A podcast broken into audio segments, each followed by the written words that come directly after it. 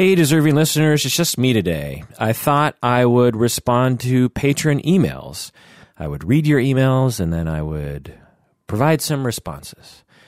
Um, after a little bit of prep, I don't just, I don't, incidentally, I, I hardly ever just respond off the top of my head. I usually do some research and stuff. And so, um, just know that. this is the Psychology in Seattle podcast. I'm your host, Dr. Kirk Honda. I'm a therapist and a professor. This email is from patron Matt from San Diego. He writes, Hey, Dr. Kirk, you've mentioned that you like It's Always Sunny in Philadelphia, the TV show. I've always thought Dennis and Charlie were characters ripe with for psychological analysis. If you ever get free time to do another pop culture episode, I would love to hear your thoughts, seeing as Dennis is a total narcissist and essentially a sociopath, and Charlie seems to have a troubled past. Yeah, uh, I have watched It's Always Sunny in Philadelphia th- two or three times through, and every night I will probably watch at least one best of clip on YouTube. I just I just love that show. It's a guilty pleasure. I can't justify it. These characters are awful human beings, but they tickle my funny bone. So what are you going to do? Yeah, if I were to analyze their personalities, these are of course fictional people and you know the the show is a bit of a card. I I will say if you've never seen It's Always Sunny in Philadelphia, the first time I watched it, I hated it. I thought this show is stupid. But then it was sort of like the first time I watched The British Office. I didn't like it. And then uh, when I came back to it, I don't know, months later, suddenly it just it it occurred to me like or I saw it for what it was, which was a genius show. Both of those shows. Um, yeah, all the all the characters, Dee, Dennis, Charlie, Frank, Mac, they all have horrible childhoods filled with actual abuse, neglect, abandonment, sometimes not knowing who your father is, substance abuse, uh, possible even uh, sexual abuse on Charlie from his uncle, Uncle Jack, and also seeing his mom work as a sex worker while he was a child. So, you know, they make it's all jokey stuff on the show. And of course, if you've never watched the show, you're just like, "What? That's a that's a comedy?" But um, somehow they make it into a comedy. But anyway, um, and it, the idea would be that why would these five individuals have such a history of all these problems? Well, one is is three of them are related, so there's that. But also they in the reunion episode, which is one of like the high school reunion episode, it's one of my favorite episodes. If it's always sunny, and it's a two parter, I believe. And you realize that the school what the, the high school kids were more normal and these guys were very strange individuals and it would seem that they stuck together because they were the only people who would tolerate each other so there's that um, if i were to analyze their personalities you know you're mentioning that dennis is, is a sociopath they're all psychopathic if you just look at their behavior as it is like without a comedy lens all five characters are some of the most psychopathic individuals you will ever meet in the world.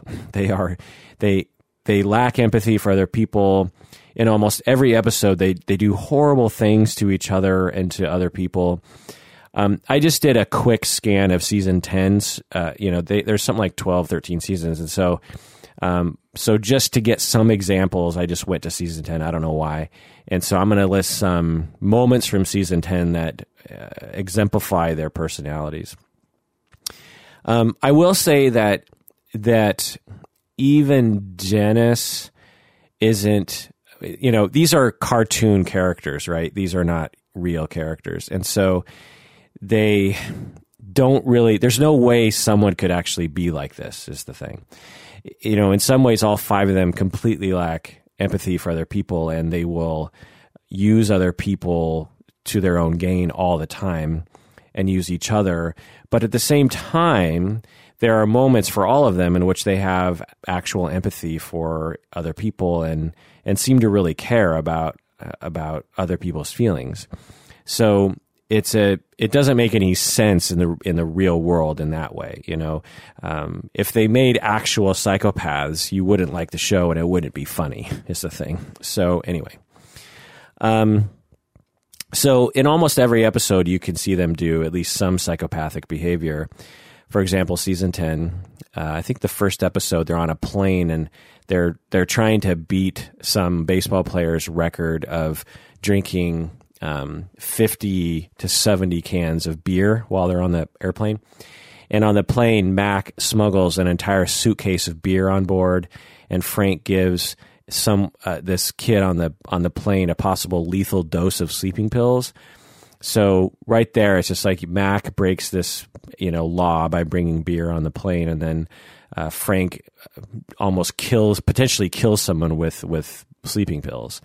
And actually, I'll say that when I watch shows like this, and uh, um, they do stuff like that, I actually don't think that's funny.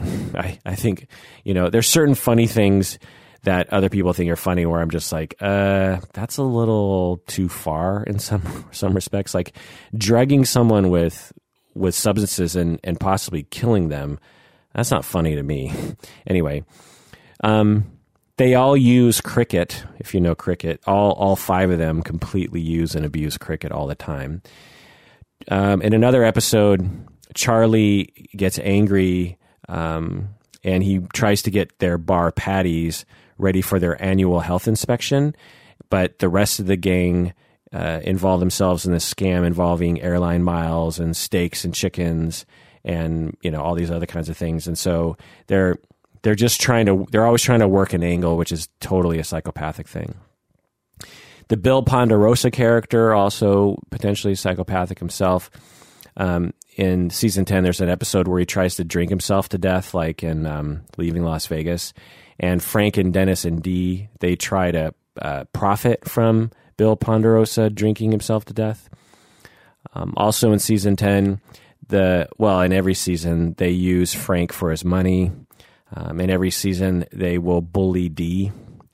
Um, and in another episode in season ten, Dennis has created a fake cult to trick Mac out of eating his his Thin Mints. If you remember that episode, so you know, very vindictive, revenge, vengeful, um, lack of empathy, uh, trying to get what they want at the expense of others.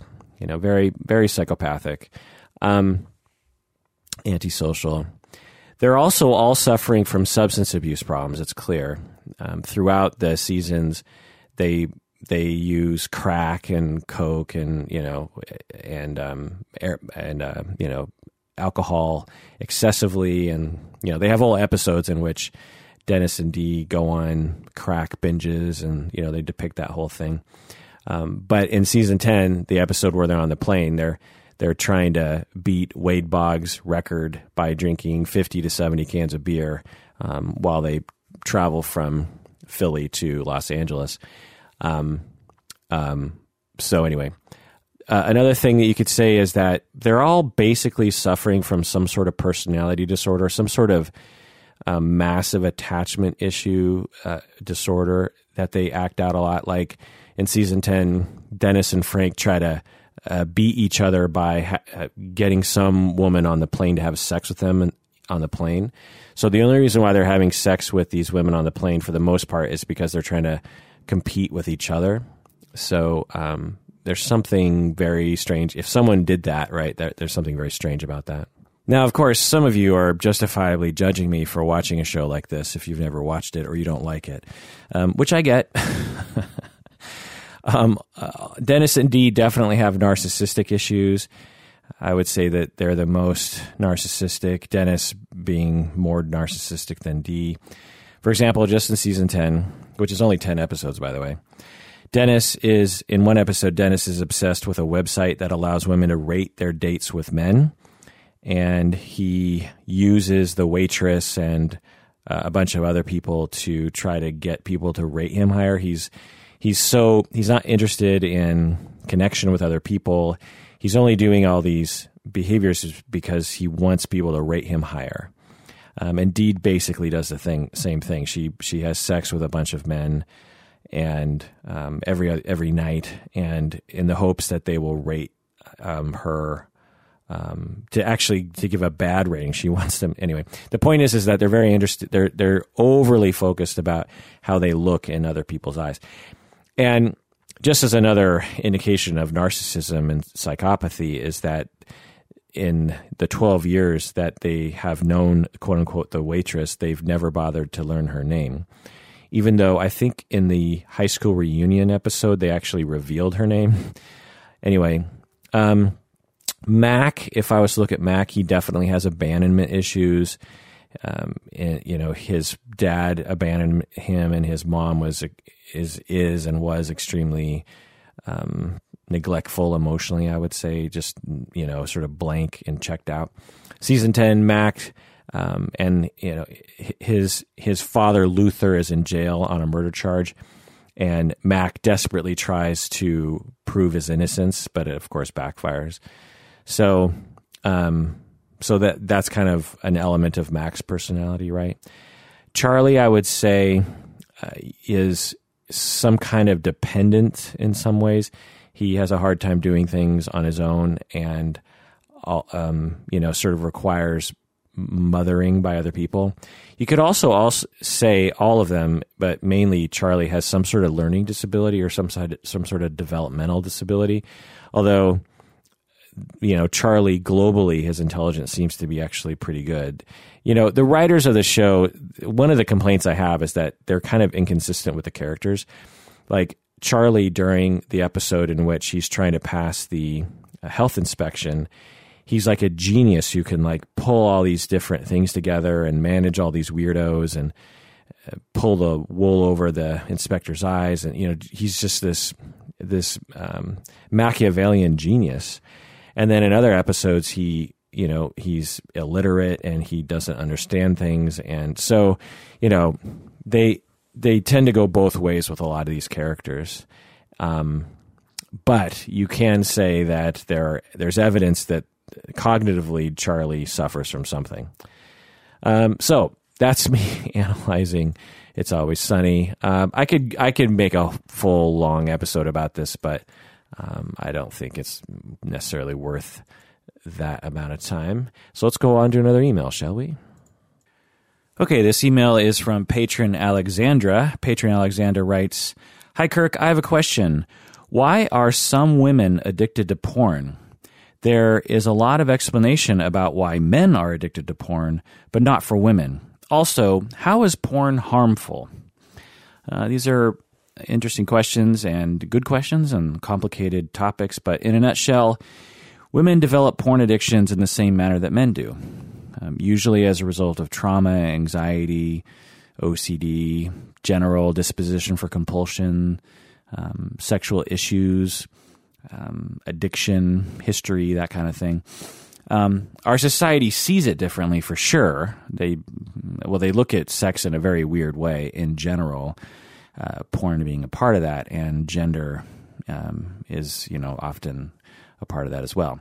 Um, so, you know, our society is completely busted up about sex and about gender and about porn and about shame. And so anytime you have a you know all all if anytime you involve all those different things and you're gonna you're gonna get some weird perspectives from humans. Um, you know the pre- the presentation between men and women and and porn addiction is is is is the same in my experience. You know you have people who will compulsively do it, it it'll be an uncontrollable itch. They'll use it to escape to isolate uh, there'll usually be some kind of shame spiral involved uh, dissociation can be involved, PTSD or some other anxiety that is temporary, um, temporarily relieved by the porn and masturbation. I mean, really, what we're talking about when we're talking about porn addiction often is masturbation addiction. Um, it's it's um, it's part of the masturbation ritual, shall we say? It's it's sometimes people are purely addicted to porn and they don't masturbate at all, and and they have a compulsion about just looking or compiling or collecting porn. Um, so you know, there's a lot of different types, I, I should say. But um, sometimes porn addiction or compulsive porn use is a ritualistic thing. People like to, we're, we're very real ritualistic creatures, habit creatures, and sometimes we take a lot of uh, comfort in following certain compulsive rituals, um, certain uh, routines that we get into. Um, uh, also, when we lack connection with other people, sometimes porn and masturbation can make us feel at least um, virtually connected to other human beings. Uh, you ask how porn can be harmful. Porn can be harmful in several ways, but the vast majority of people um, do not experience it as harmful. I mean, you could make the argument that it distorts everyone's idea of sexuality, which obviously is is you know true for for many, but but for many people, they understand, even kids, they've done research, understand that porn is not a, an accurate depiction of reality. In the same way that kids understand that video games and TV shows and movies are not an accurate depiction of reality. You know, it's it's a fantasy world, and and so um, you know, because that when when internet porn first became prevalent, um, 15 years ago, 20 years ago, there was this huge paranoia that kids were going to grow up like completely screwed up. And research has showed that although there might be some kind of, of an effect, the the our society hasn't crumbled. so, um, so you know, there's an effect, and for some people, it absolutely can be a problem, but it's it's not really the boogeyman that everyone thought it was going to be. Um, there's lots of really sexist information on the internet um, within the porn world, but also, but also just about porn addiction, quote unquote.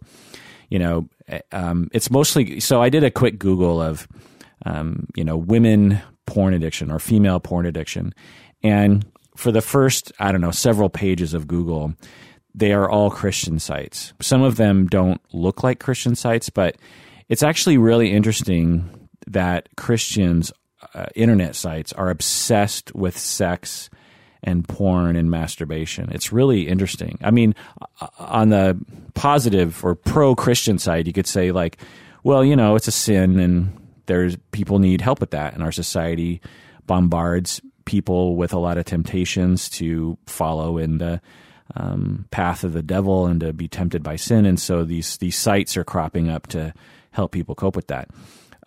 Another possibility is that Christians are so suppressed and repressed regarding sexuality that they just can't stop thinking about it. and they are obsessed with controlling sex and obsessed with controlling other people's sexuality and judging it. And and it's just frequently on their mind because they have a hard time with it themselves. Um, of course, I have no way of answering that question, but I just found it interesting that uh, I found I found it dually problematic. One is that the Christian sites universally talk about sex and porn and masturbation as a problem and, and as a sin. At least the the popular sites that I saw. Um, I also see it as a problem that our society and our and our psychological psychotherapeutic profession has not been vocal enough about the reality of this. Um, t- the reality is that porn addiction isn't a thing in our world. We we don't uh, clinicians don't diagnose people with quote unquote porn addiction. Um, we diagnose people with compulsions, but not there's no such thing as porn addiction. We reserve the word addiction for very uh, very few sorts of things, and in fact, for the most part, we don't even use the word addiction for anything anymore. We use problematic use which is much more descriptive because addiction, the, the word addiction has become so fucked out in our society that most of us just don't use it at all anymore. Um, so, uh, in, but on the internet, you'll see plenty of signs and symptoms. And so let me just kind of go over that here. Um, half of the symptoms that the internet proposes that are signs of porn addiction are at least partially, if not wholly, cultural. For example, um, continued porn use despite promises made to self or others to either quit or cut back. So if you're talking about, say, cocaine use or something, and you're trying to cut back and you're, you know, you're promising yourself, oh man, I've been using every day, I need to cut back, then then that makes sense, right? It makes sense. It's like, oh yeah, maybe you do have a problem with cocaine. Well, if you look at porn once a year and your society and your family and your culture is telling you that you're going to go to hell because of that, and you make a promise to yourself and to other people that you're never going to do it again, and then once two years later you look at porn for three minutes and masturbate, do we call that a porn addiction? No, it's far from it. Um, you know, uh, frequency is rarely a, an element of addiction. I mean, we really just have to look at like the consequences. But in a situation like that, we'd say, oh, well, um, you know, really what we're looking at here is that you have an individual who just really doesn't want to look at porn because of their religious beliefs and their moral beliefs or whatever, and that's fine. Um, and they, you know, they don't want to ever do it, and then you know they do it a few times every now and then, and we that's not a compulsion. That is, you know, you could, I guess, you could say the person is compelled somehow, but um, we would sort of uh, understand that as um, not a compulsion or addiction, right? And yet they would fit this criteria, right? Because they continue to use porn despite making promises to self that they're going to quit. So it's unclear if that one is a good indication of quote unquote porn addiction or compulsive porn use. Another possible cultural sign or symptom here is continued porn use despite di- directly related consequences. So again, if you're using alcohol and you're experiencing hangovers and you get fired from a job and your you know your husband divorces you or you uh, end up getting an STD, you know, all because of drinking alcohol, then yeah, you have a pro and and you know you're having these direct consequences of of uh, from you from drinking.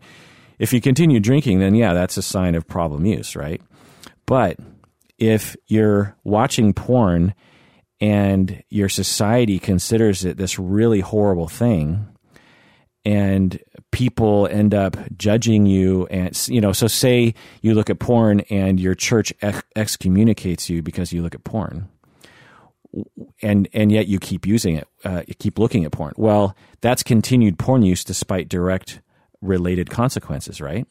But is that you know should we be looking at that as an addiction or should we be looking that, at that as a cultural societal issue? Again whenever we're talking about mental disorders, as I talk about in other episodes, it's a very squishy area. So, you know, you can make a debate either way. But the point is, is that all that needs, needs to be considered. Other cultural signs are diminished self esteem, depression, anxiety, or other emotional psychological issues, or lying or keeping secrets about your porn use. Again, all these things could be in the context of societal shame around this. Um, you know, like just jump off of porn use for a second and just take take a you know an 18 year old boy who lives in Alabama who is gay.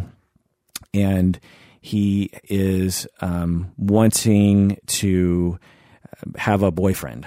And so he's looking online at um, gay websites or you know uh, t- uh, what do you call Tinder for gay people, Grindr, you know, or just doing things along those lines. But if you looked at it, they would they would be trying, you know, and, and they're beating themselves up about it because they have they have internalized homophobia.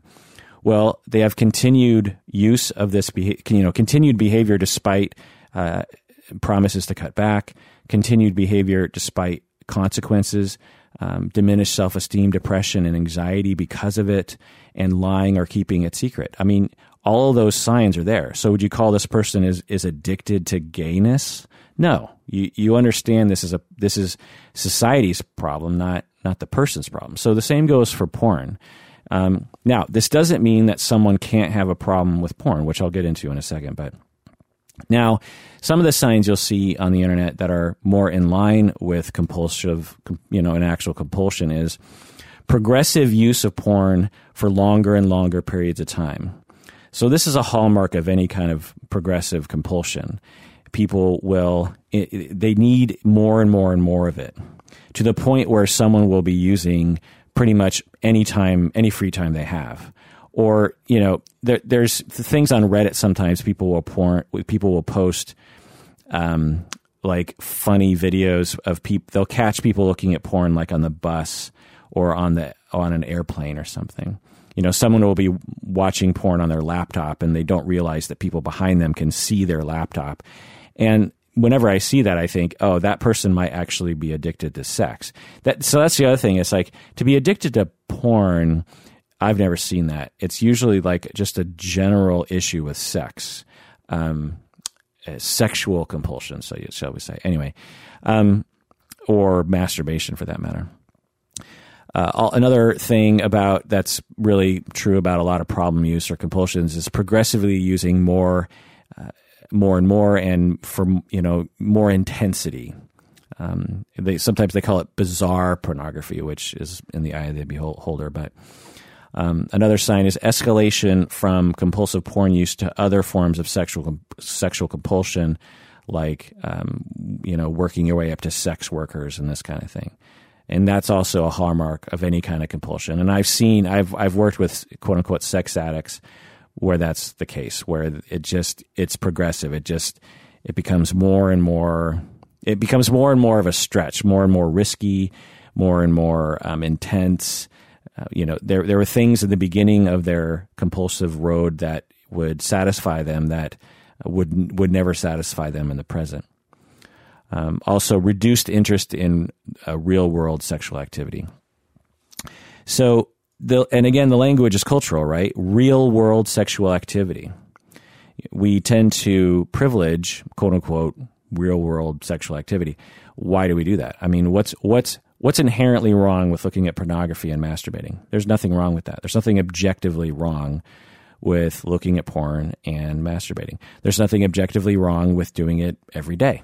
There's nothing wrong with that. And the internet is devoid of any sex positivity around this and any kind of suggestion of just like, well, you know, it kind of depends on how you want to look at it. And um, sometimes porn use and masturbation can be a wonderful thing. It can release good feelings. It can relax you. It, you know, relieves tension. um, you know, satisfied as an urge or something. You know, I, there's I didn't see anything on the internet that talked about. I'm sure it exists, but the vast majority of the stuff and of the messages you'll see in society is along those lines. Having said that, you know, it, porn absolutely there's problems with it politically, um, gender, um, body dysmorphia, you know, slave labor, um, you know, weird sort of depictions of sex. So there's there's absolutely a problem, but you know, it it's like saying that we should, you know, uh, ban alcohol because of drunk driving. There, there's there's people who have a glass of wine at night and it, or a couple glasses with their friends and minimal consequences and then there's really bad consequences or there's alcohol being produced in countries where it, they're using slave labor and that should be looked at so it, it should all be looked at but it doesn't mean that the whole thing is um, immoral, in my opinion. Um, so, a typical profile of someone who has a problem with pornography or sex in general is that nearly all of their time is spent in some sort of sexual activity. For example, they get home from work and the, and they just can't. They just have this uncontrollable itch that they and so they go home and you know, say their friends and family are calling them to do something and they're just like, no, no, no, I got to go home, look at porn, masturbate. You know, I'm, I'm going to do it three times, uh, and and then I can finally relax. And and then it gets more and more progressive, where they might be seeking online partners or they might be going to sex workers, and often the actual sexual activity is just a small part of it. The a large part of it is the the ritual of searching. And again, it's not if you've if you've ever had a compulsion, then you understand what this is. But if you've never had a compulsion, then it's really hard to imagine what this is like. Just imagine somebody spending, you know, sex addicts that I've worked with. The the kinds of lives that they'll tell me about is they will go on benders essentially, and they will they'll get home from work uh, on Friday, and they'll be like. I'm going to let loose this weekend, you know, and you know, addiction uh, or substance abuse might be involved um, actually, let's take a break, and when we get back, I'll continue this talk. All right, we're back from the break.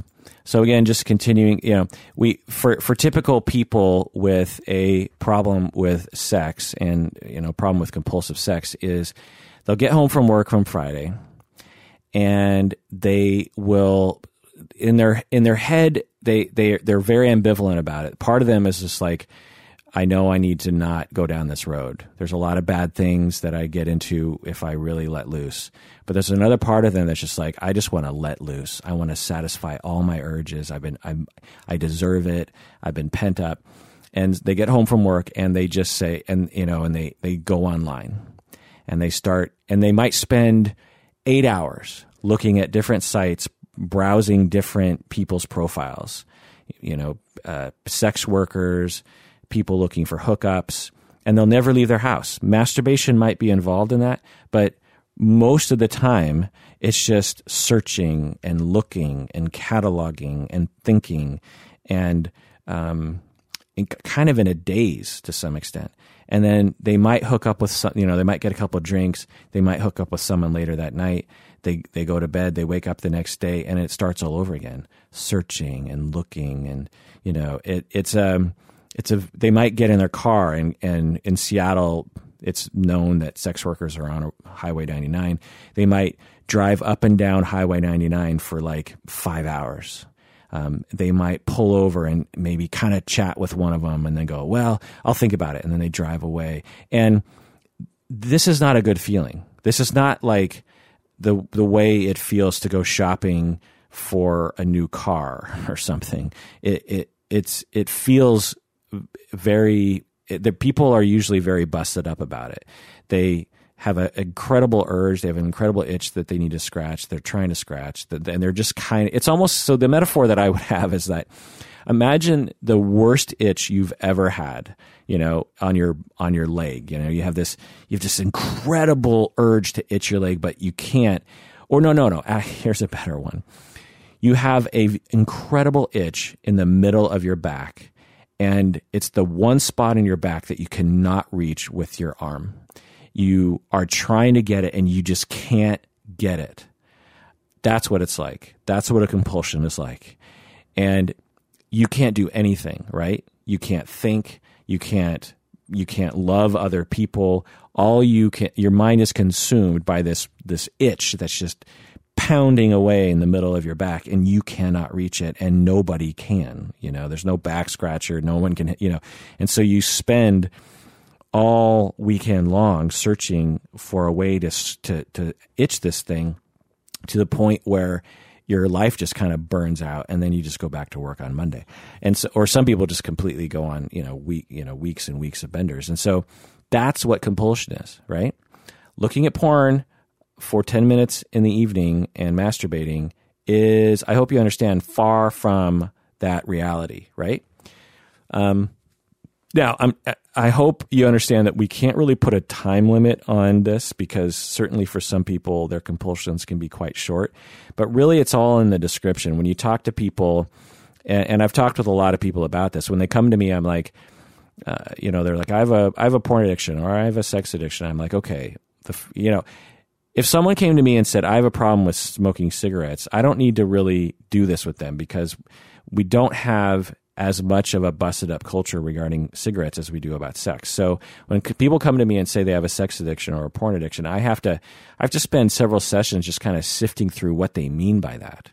You know, I take a full assessment of their behavior, why they feel the way they do about it, have they ever had a balanced life around it? How do they, you know, what what messages religious wise did they internalize about these things? And it takes a long time. It's a collaborative process. Um, now, if someone has a quote unquote problem and they self identify as having a problem, even if they only look at porn every now and then, then that's fine. It, I wouldn't define that clinically as a compulsion, but anyone can make any goal in their life that they want to make, right?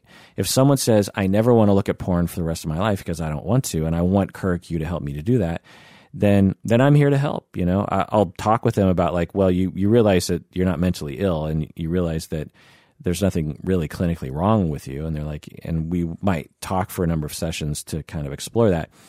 But in the end, and I've had clients like that where they're just like, yeah, I get you know, I get that I don't really have a problem with this. I get that my impulse is normal, but I just morally and spiritually just I believe that looking at porn is wrong and masturbation is wrong. and I just want your help to to refrain from it. And I'll be like, okay, great, that's fine. I'll tell them that I have reservations about this sort of sex negativity they're involving themselves in, but you know, everyone's free to decide what they want to. Um, so yeah, you know, the analogy that I might another analogy you might have is that if you're trying to lose weight and you vow that you're never going to eat another donut and you eat a donut once a month because you, you know, lose willpower or something, then we wouldn't call you a donut addict, right? We would just call you a normal human who uh, went off track on your weight loss program. And we would just say, and, and if you went to a therapist to say, please help me to stop eating donuts because I'm, I'm trying to lose weight, then okay, that's fine. I might, you know, say, you know, a donut every now and then is okay. And if they're like, no, I don't want to eat a single donut, it's like, okay, fine. So, but we wouldn't call that person a donut addict, right? Well, why do we go so far to just label any kind of, um, you know, thing in this category, sex sex addiction or porn addiction, right? It, it's it's it's because of our stupid culture. Okay, so looking at research, there's a there's a lot of uh, uh terms in in the research literature, sometimes they refer to it as self perceived pornography addiction or SSPA.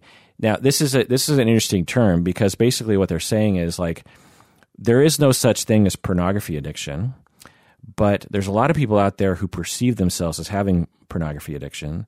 So we are going to label that as self perceived pornography addiction. Another term that I I like, which a lot of researchers are using is problematic online pornography usage. So it's it's not just porn, right? It's online porn, right? And if someone has a problem with it, then we just let's just call it you know problem online porn use.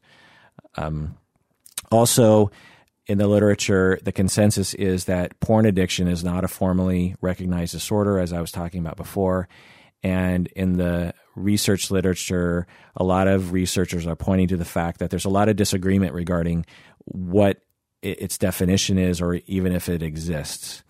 So in the in the world of psychology, it's um, not a controversy that um, uh, you know the research literature in the field of psychology is more in line with the way I'm thinking, uh, whereas society has a completely different point of view. And you know, people out there who are researchers and educators and therapists, I think we all need to do a better job of getting the word out because I think a lot of people are suffering unnecessarily or they're not seeking help because they, they think that it's stigmatized or we don't talk enough about it or something. Anyway.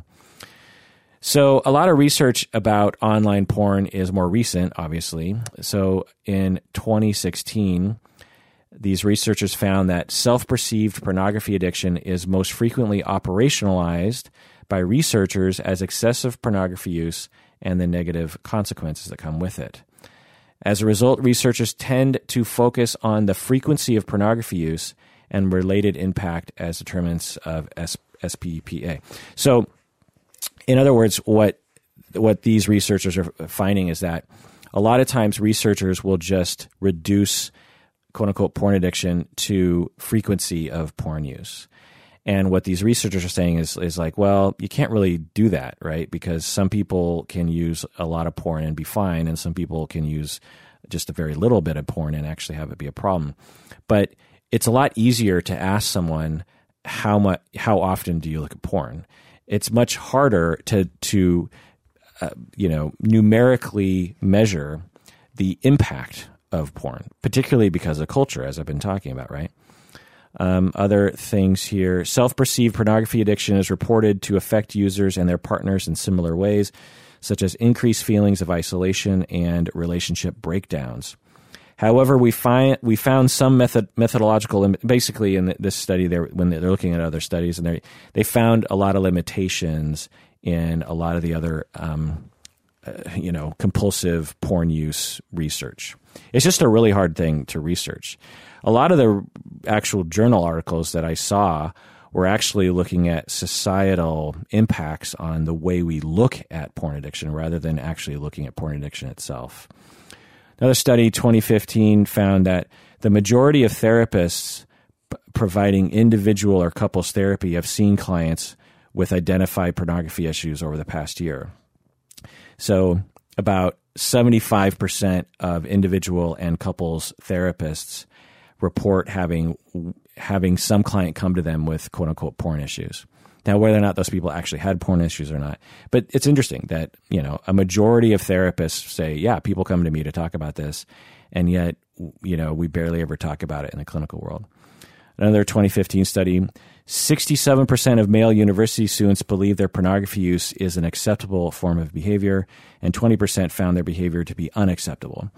So, so about a fifth of college students who are usually the subjects of these kinds of studies report that their porn use is quote unquote unacceptable. Now, and in the study, they're they're not saying that's actually unacceptable. They're just saying this is how they just perceive it. 50% of boys and 30%, 32% of girls who viewed pornography experienced guilt or shame in relation to this behavior. So this is actually an interesting statistic is that of the people who look at porn, uh, boys and girls, boys are more likely to be ashamed of it than girls are. So isn't that interesting? Uh, now, if you depend on the internet to give you st- statistics, you are going to be led astray. There are lots of terrible st- stats that I read on these Christian sites um, one stat was 70% of men report having a problem with porn, which is counter to all the other actual psychological studies. 70% of men report having a problem with porn. like what? Like you know, nearly every man has a problem with porn, huh? Um, now, I'm not hacking on Christians. I'm hacking on these particular Christian sites I saw.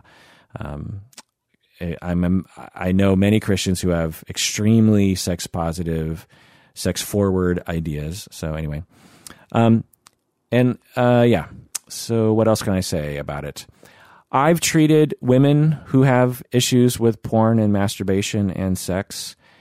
Um, again, it's this. It it looks ex- exactly the same as it does for men, and um, you know there there are women who report it's like they would they would have a tension build up over the day and they would sort of rush home and masturbate or rush home and look at porn and masturbate and it was their only way of relieving their tension and they didn't feel good about it you know and um, they would isolate a lot. And you know when when you masturbate an orgasm it releases actual chemicals in your brain uh, usually that can uh, it's you know like a dopamine rush like heroin or something or alcohol.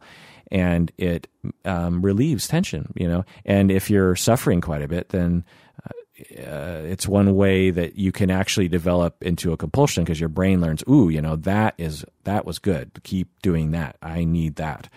And really the problem is not the quote unquote addiction. It's the the issue is that someone's suffering and they don't really have any other way of of healing or or working on that which is really the driver of the vast majority of um, quote unquote addictions. I've never met someone who had a problem with heroin or cocaine or alcohol or marijuana who uh, wasn't driven by some loneliness or PTSD or attachment issues. It's it's always been the case. So this is no exception. Um, so yeah, uh, I could go on and on, but let's end there and go on to another email. Okay, this next email is from an anonymous patron. They write, "Dear Dr. Kirk Honda and Umberto, I was one. So I'll just take this myself. Sorry, Umberto. I was I was wondering if you could talk about the best way someone should enter a relationship with another person that is recovering that is a recovering drug addict. I recently met a really amazing guy, but he has opened up to me about his struggles with narcotics. For the past 2 years, he has been working on being sober. He has gone to multiple rehabs, is currently living in a sober living apartment, goes to meetings daily, and has a good relationship with his sponsor. All that being said, from your podcast and from my own personal history with an alcoholic father, I feel as though he is on the right track and is fighting this battle the best he can. However, I know he has slipped up a few times in his recovery. The last time he used substances was six months ago.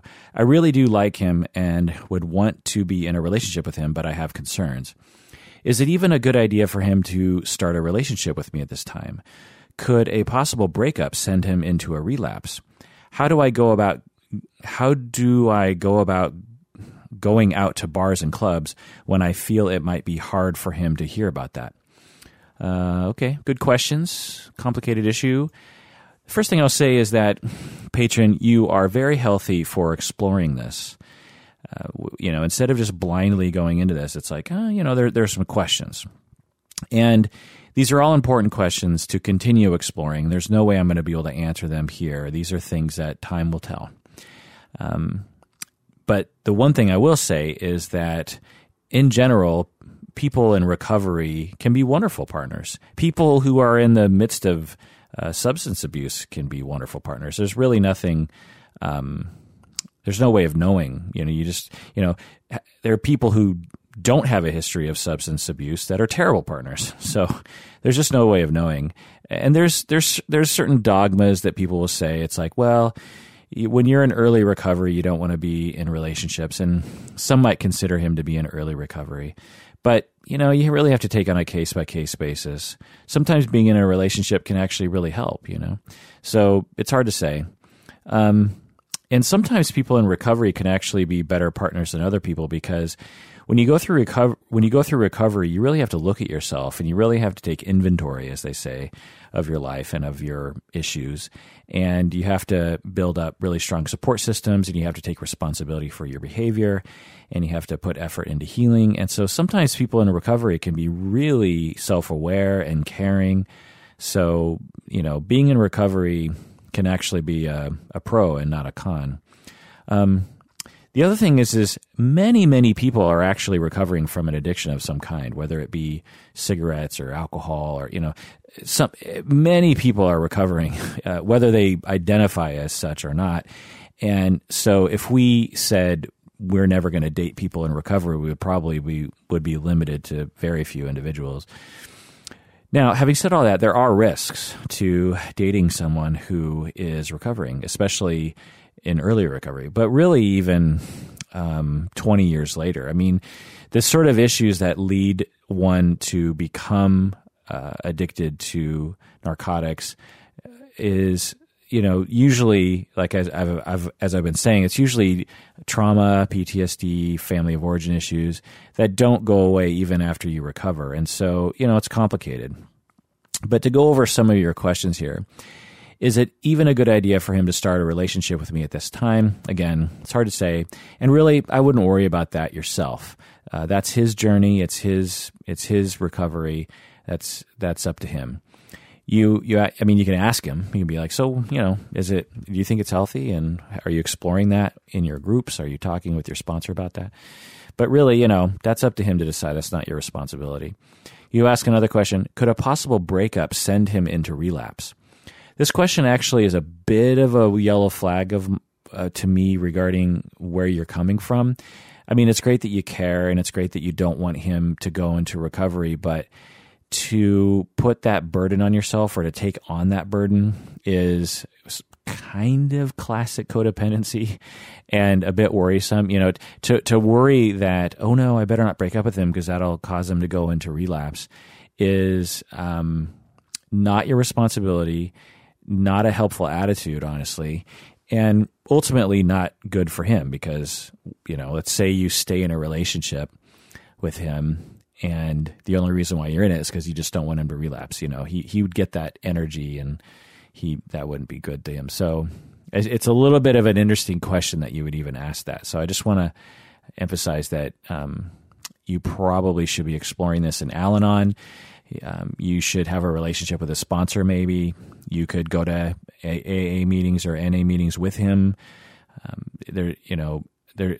I would, if if you really want to explore this and really want to hit this head on, uh, being, ha- you know, going with him to meetings, having a relationship with his recovery, being a part of his recovery is. Um, is can really help not only in sort of alleviating any fears you have, but also bringing you guys closer. Maybe if he wants you, maybe he doesn't want you to come to his meetings, so you have to ask him. But at the very least, I'd go to Al-Anon meetings because you, you, seem to be exhibiting some attitudes that uh, would lend itself to Al-Anon meetings. And Al-Anon meetings are for family members and loved ones of people who are in recovery or who should be going through through recovery. You ask another question: How do I go about going out to bars or clubs when I feel it might be hard for him to hear about this? I would just talk with him about that, and it's again, it's good that you care, and it's good that you're thinking about that. And I would, you know, I would just ask him um, what he how he feels about it. At the same time, you have rights, and if you going out to clubs and bars triggers him somehow, that doesn't necessarily mean that you don't get to go out to clubs and bars. So don't sacrifice your life for his recovery is the thing. Um, if if your life, if the way you live your life normally challenges him, it's kind of up to him to figure out how he's going to navigate that. You don't have to codependently ruin your life just because it makes things easier for him. Um, at the same time, you have to balance it out with being realistic and you know like you wouldn't want to have a party in your house with a bunch of people drinking or using drugs when that would challenge him right so there's there's a you know a gray zone there in terms of uh, being a responsible nice partner and also not giving up your entire life for another human being in their recovery. It's a very squishy thing, and it and it really requires a lot of exploration. and and And the nice thing is, is twelve step groups have a lot of history and a lot of wise people who have been through things like this. And you'll get differ different opinions, but uh, it's worth exploring and talking about.